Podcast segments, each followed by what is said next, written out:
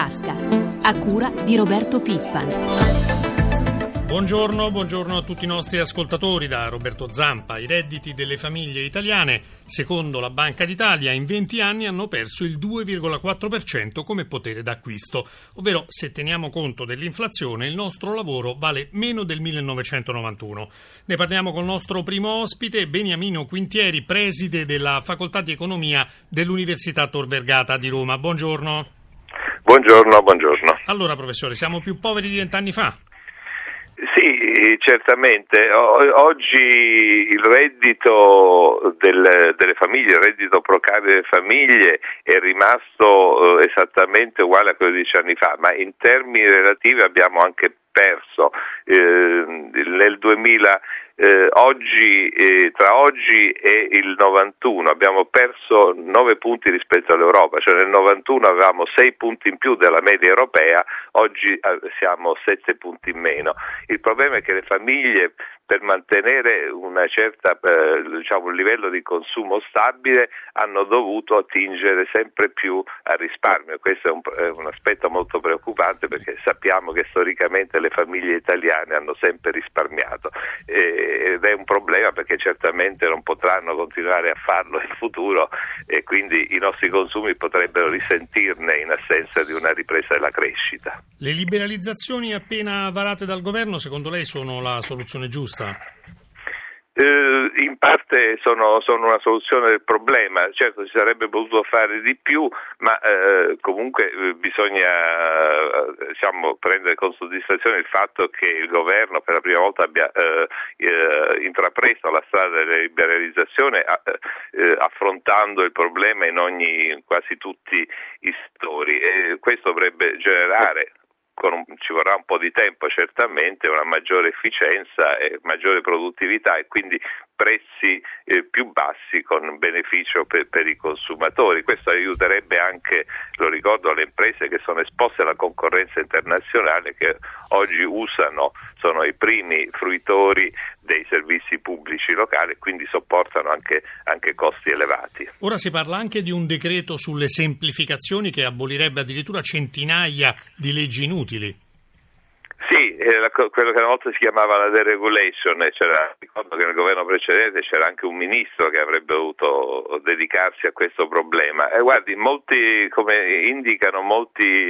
eh, studi eh, sulla libertà economica, l'Italia eh, nel, riguardo al problema legislativo delle lungaggini burocratiche non è certamente ai primi posti e, e ci sono molte analisi che, che mostrano come una cattiva eh, legisla- eccessiva, abbondante legislazione, una eccessiva eh, eccessive lungaggini burocratiche hanno effetti importanti sulla crescita. Quindi c'è da sperare che queste semplificazioni siano un ulteriore aiuto, un'ulteriore spinta alla ripresa del, della crescita in Italia. Cosa ne pensa, professore, di queste proteste degli autotrasportatori? Ovviamente hanno dei grossi problemi, no? però hanno quasi bloccato il paese. Ieri il ministro Passera ha annunciato sconti sui pedaggi autostradali solo per loro.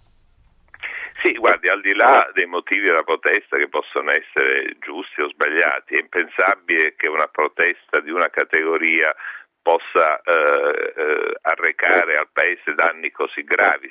ci sono varie stime che dimostrano come, eh, come, i costi che sopportiamo per questa protesta siano elevatissimi e, e, non si può bloccare un Paese, quindi bisogna intanto ripristinare la legalità ad ogni costo e poi eventualmente trattare. Il problema è che oggi noi paghiamo eh, le scelte sbagliate fatte in passato, il 90% dei prodotti eh, viaggia su gomma e, e, quindi paghiamo il prezzo della mancata diversificazione, usiamo pochissimo la ferrovia, usiamo ancora ancor meno il mare eh, che pure ci circonda e quindi è chiaro che una così elevata concentrazione genera dei rischi, oggi lo stiamo vedendo. Speriamo che le cose migliorino, un grazie al professor Beniamino Quintieri, a presto.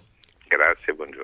Ieri sono stati conferiti al Quirinale a Roma i premi Leonardo. Come ogni anno sono state scelte le aziende e gli imprenditori che hanno contribuito ad affermare la qualità italiana nel mondo. Ce ne parla il presidente del Comitato Leonardo, Luisa Todini. Il Comitato Leonardo nasce nel 1993 da un gruppo di imprenditori con una vocazione di export insieme a Confindustria e quella che all'epoca era Lice. Dopo qualche anno sono stati istituiti i premi Leonardo, premiamo le eccellenze che si distinguono per vocazione all'estero. Quest'anno Piero Antinori e l'azienda Antinori che ricordiamolo produce ottimi vini ed è uno dei nomi più conosciuti al mondo del nostro settore. Poi abbiamo premiato aziende dell'abbigliamento come la Spagnoli, come Marinella, aziende del design come la Cartel, It Italy, eh, la fabbrica Beretta. Abbiamo premiato Marchetti, Yux, che è praticamente l'outlet su web. Voi avete anche istituito un premio per l'innovazione. Purtroppo però l'innovazione è un po' un punto dolente per l'impresa italiana. Lo è negli ultimi vent'anni perché ben poco possiamo investire in ricerca. Questo governo sta riprendendo alcune cose positive fatte dai governi precedenti su una defiscalizzazione per chi investe nella ricerca, però questo è veramente un punto dolente perché senza innovazione e senza ricerca non si riaggancia nessuna ripresa. Tra l'altro, come sempre, sono stati premiati anche 11 giovani con delle borse di studio, quasi tutti per tesi di laurea che hanno in qualche modo a che fare con l'innovazione. Uno di questi giovani premiati, proprio una ragazza, ha detto di sentirsi una privilegiata perché ha un lavoro, un lavoro che tra l'altro le piace. Quando è che ricominceranno a riassumere le aziende italiane? Intanto le aziende italiane sono state particolarmente brave a non licenziare. Le imprese italiane però non licenziano anche perché in Italia c'è la CIG, la Cassa Integrazione Guadagni. Sì, gli ammortizzatori sono molti dati dallo Stato, poi il più grande ammortizzatore noi sappiamo che sono le famiglie e anche le piccole imprese familiari. Oggi siamo in una situazione per cui anche progetti particolarmente profittevoli non riescono ad essere finanziati perché c'è mancanza di liquidità e io non riesco a capire questa decisione dell'EBA, che è questo organismo sovranazionale a livello finanziario, che impone alle banche parametri così stringenti che non riescono più a dar soldi neanche alle imprese che devono ripartire. Io spero che veramente si agisca. Quest'anno il premio speciale noi l'abbiamo voluto dare a Mario Draghi sia per riconoscere quello che è stato fatto, sia perché è un uomo internazionale ma con un intimo cappello italiano che ci auguriamo possa incidere con quel buonsenso, con quella genia italiana che in questo momento forse è fondamentale proprio in Europa.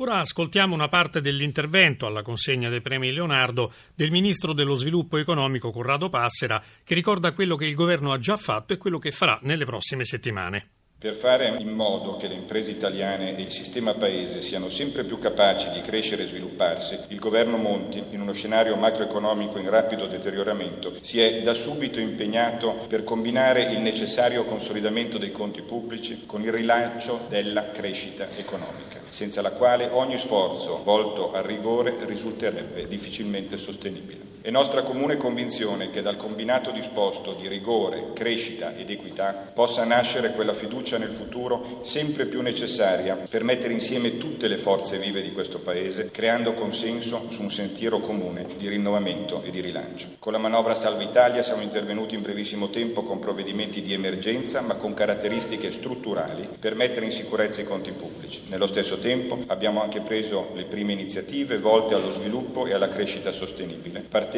proprio dal mondo dell'impresa e del lavoro. Con i più recenti provvedimenti del decreto Cresci Italia abbiamo proseguito su questa strada accelerando sul fronte delle riforme di struttura e dei provvedimenti a favore della crescita sostenibile. L'azione del governo Monti continuerà con determinazione su questo sentiero, concentrandosi su tre fattori prioritari per il rilancio del Paese: il sostegno della competitività delle imprese, l'ammodernamento infrastrutturale del Paese, elemento fondamentale per la competitività di sistema, la promozione della concorrenza e della la cultura del merito e le liberalizzazioni. Domani ricorre il primo anniversario dell'Alleanza delle Cooperative Italiane, nata dalla collaborazione tra AGCI, Conf Cooperative e Lega Coop, che rappresenta il 90% delle imprese del settore. Gelsomina Testa ha intervistato il presidente dell'Associazione Generale delle Cooperative Italiane, Rosario Altieri. Presidente, quali sono le prospettive per l'economia cooperativa quest'anno? Così come l'intero sistema produttivo del nostro Paese, anche le imprese cooperative che finora hanno retto molto meglio di quanto non abbiano retto gli altri, si trovano a scontare momenti di criticità e di difficoltà. Ci auguriamo che le misure avviate dal governo possano attenuare le fosche previsioni che si parano davanti, cioè quelle della recessione. Noi finora abbiamo tenuto, le cooperative hanno tenuto, occorrerà però che si cominci a invertire la rotta. Cosa avete apprezzato e cosa manca secondo voi alle misure varate recentemente dal governo? Abbiamo apprezzato il fatto che le questioni siano state prese eh, di petto, si sia cominciato a discutere e soprattutto si sia intervenuto sulle questioni che effettivamente frenano l'intero sistema economico e produttivo del nostro Paese. Quello che manca forse è una maggiore decisione, bisogna essere ancora più incisivi di quanto non sia stati, bisogna eliminare gli sprechi e bisogna reperire risorse per investire per lo sviluppo e per la crescita. L'impresa cooperativa è un'impresa la cui funzione sociale viene riconosciuta dalla nostra Costituzione. Per questo svolge una funzione sociale importante, credo che accanirsi contro quelle che vengono chiamate ma non sono facilitazioni nei confronti dell'impresa cooperativa significherebbe determinare le condizioni per cui non si mettono più in condizioni queste imprese di poter competere utilmente sul mercato. Sostenibilità, liberalizzazioni, politica agricola europea. Saranno questi i temi principali su cui si discuterà a Verona la prossima settimana in occasione di Fiera Agricola 2012. Sandro Marini ne ha parlato con il presidente di Verona Fiere, Ettore Riello. Presidente Riello, questa edizione della Fiera Agricola di Verona su cosa si concentra? A che cosa è dedicata? Ormai siamo alla 110 edizione e credo che sia veramente un lungo percorso dove Fiera Agricola ha saputo veramente contribuire e partecipare all'evoluzione di questo straordinario settore. Oggi i grandi temi sono la sostenibilità, sono l'internazionalizzazione e sono anche molto i costi della produzione perché è un tema di remunerazione che aiuta molto allo sviluppo di questo settore. Come sarà articolata la manifestazione quest'anno? Ci sono molti convegni, molti dibattiti perché credo che dobbiamo costruire sensibilità su questo settore, dobbiamo parlarne dico, anche in ottica di sostenibilità ma soprattutto anche di bioenergie, quindi credo che dobbiamo dare molto in termini proprio di sensibilità verso il mondo che cambia. Il settore in questo momento di passaggio, diciamo, c'è il decreto di liberalizzazione appena varato dal governo, secondo lei che fase sta attraversando? Beh, è un settore che sta soffrendo meno di altri, però è un settore la cui industria è a cielo aperto, quindi ha altri problemi e credo che anch'essa necessiti di una importante sensibilità, così come sta avvenendo in tanti paesi europei, la Francia per prima, dove credo dobbiamo imparare molto come competere anche a livello di normative con gli altri paesi dell'Europa. Il comparto alberghiero italiano chiude il 2011 con un bel segno più, in netta controtendenza rispetto all'andamento generale dell'economia. Quali sono le ragioni di questo successo? Iva Testa ha sentito Bernabò Bocca, presidente di Federalberghi. Il segno più si riferisce alle presenze, ma molte volte le presenze non significano ugualmente incrementi proporzionali di fatturato. Sicuramente il dato positivo è dato da una forte affluenza di turismo straniero, più 5%, soprattutto soprattutto dai paesi che stanno vivendo un boom economico. Mi riferisco alla Cina, al Brasile, alla Russia. Cosa chiedete al governo? Innanzitutto una forte azione di promozione del prodotto Italia sui mercati che sono in grado di dare un ritorno immediato. In secondo luogo ogni forma riguardante la flessibilità del lavoro per un settore labor intensive come il nostro è assolutamente importante. Che tipo di lavoro offre tutto il settore alberghiero? Oggi siamo tra diretto e indotto a circa 2 milioni di posti di lavoro, quindi il turismo è il settore economico che dà maggiore occupazione al nostro paese, soprattutto riguardante l'occupazione giovanile. Presidente, quali sono le previsioni per il 2012? Noi pensiamo i primi due o tre mesi saranno complicati perché sono i mesi che si rivolgono soprattutto a un turismo interno. Gli italiani oggi hanno meno soldi nelle tasche e quindi una minore attitudine alla spesa. Siamo viceversa più positivi quando inizierà la vera e propria stagione turistica, quindi da aprile in poi, quando punteremo sui mercati Brasile, Russia, Cina e anche questo dollaro forte ci dovrebbe favorire sul mercato statunitense. Quindi tramontano un po' le settimane bianche? Sì, questo purtroppo è un argomento dolente in quanto le settimane bianche si rivolgono soprattutto al turismo italiano che oggi è quello che sta sentendo un pochettino più la crisi rispetto agli altri.